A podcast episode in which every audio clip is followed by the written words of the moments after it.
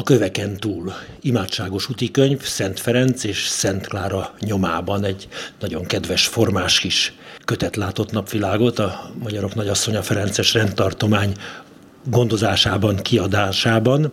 Fordításkötet, azt hiszem, milyen jellegű könyv, ez? Imádságos könyv, ilyet még nem hallottam.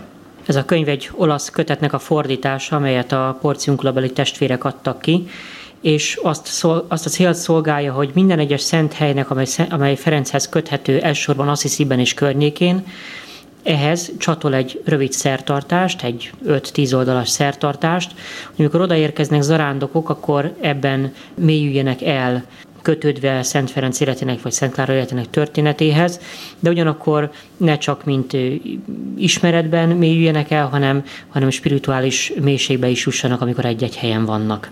Egy kicsit ijesztően hangzik ez a tízoldalas szertartás, de hát kis alakú a könyv. Mit jelent ez, hogy szertartás? Tehát egy ige liturgia? Így is lehetne nevezni, bár vannak benne speciális liturgiák, mint például egy bűnbánat liturgia, vagy egy kerességi fogadalom megújítása, vagy éppen a taunak az átadása, ugye a tau, amely egy nagyon fontos szimbóluma a ferencességnek. És azt gondolom, hogy mindegyik ö, ilyen szent helynél egyrésztről nem kötelező az egész szertartást elvégezni, ebből úgymond mazsolázhat is az, aki, az a zarándok vagy az a csoport, aki ott van, de mégiscsak egy jó anyagot ad.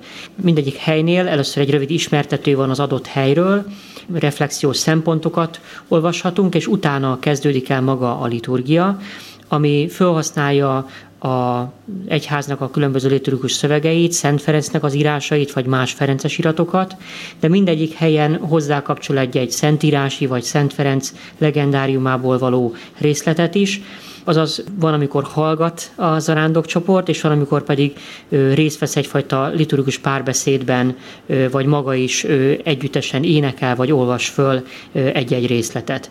Nyilván, hogyha pap van a csoportban, akkor azért jó, hogyha ő vezeti, mert vannak benne olyan áldás szövegek, amelyek inkább hozzákötődnek, de természetesen ez nem egy olyan könyv, amit kötelezően és csak így lehet végezni, hanem egyfajta inspiráció is lehet egy csoportnak. Természetesen, hogyha nincsen velük pap, akkor is megtalálja benne azokat a részeket, akár párbeszédeket, olvasmányokat, amelyeknek a nyomán egy-egy helyen el lehet mélyülni, kicsit reflektálva saját életünkre és saját lelkiségünkre is, összekötve azt a ferencességgel, így lehet elmélyülni egy-egy szent helyen. Szent Ferenc és Szent Klára nyomában járunk. Fussuk végig azokat a helyeket, amelyeket érint a könyv. Van leírás is a helyekről, tehát nem csak az adott kis liturgia rész van benne, hanem a hely múltjába is bevezetést kapunk, ugye? Így van. Tehát a legfontosabb helyek, amelyekről szó van, a Szárufino Bazilika, ahol ugye Szent Ferencet keresztelték, és a kerességi liturgiára van lehetőség.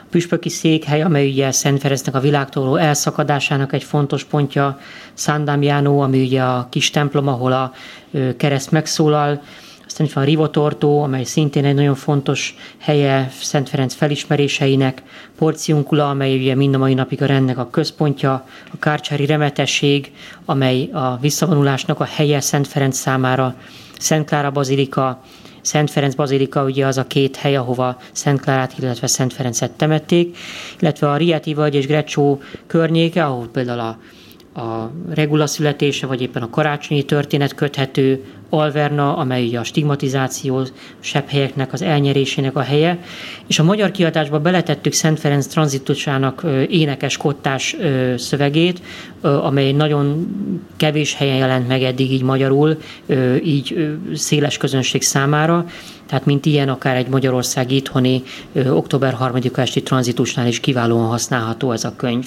Igen, hát Szent Ferenc ünnepéhez közeledve most látott napvilágot a kötet hol lehet hozzájutni ehhez a kiadványhoz? Néhány hónapja elindult, vagy újraindult a provinciának a webboltja, amelyen keresztül meg lehet rendelni, és akkor postán kiküldik. Emellett valószínűleg majd kereskedelmi forgalomba, üzlettáncokba is megpróbáljuk bejuttatni. Addig is bizonyára a budai kolostornak a portáján biztosan megkapható, és később majd a többi rendháznál is szeretnénk árusítani ára 2000 forint, és hát ezúttal nagyon is köszönetet mondunk azoknak, akik segítették ennek a kötetnek a megjelenését, fordítást, szerkesztést, vagy éppen tördelést, szakmai lektori munkákat. Azt hiszem, hogy nagyon sokan tették bele ebbe a saját szolgálatukat, munkájukat. Tehát a ferencesek.hu honlapról elindulva lehet megtalálni ezt a webshopot, ugye? Így van, a Ferencesek honlapon van egy külön menüpont a Ferences webboltnak, ez a bolt.ferencesek.eu címen van emléke emlékeim szerint egyébként, és ott a napokban fog fölkerülni ez a kötet.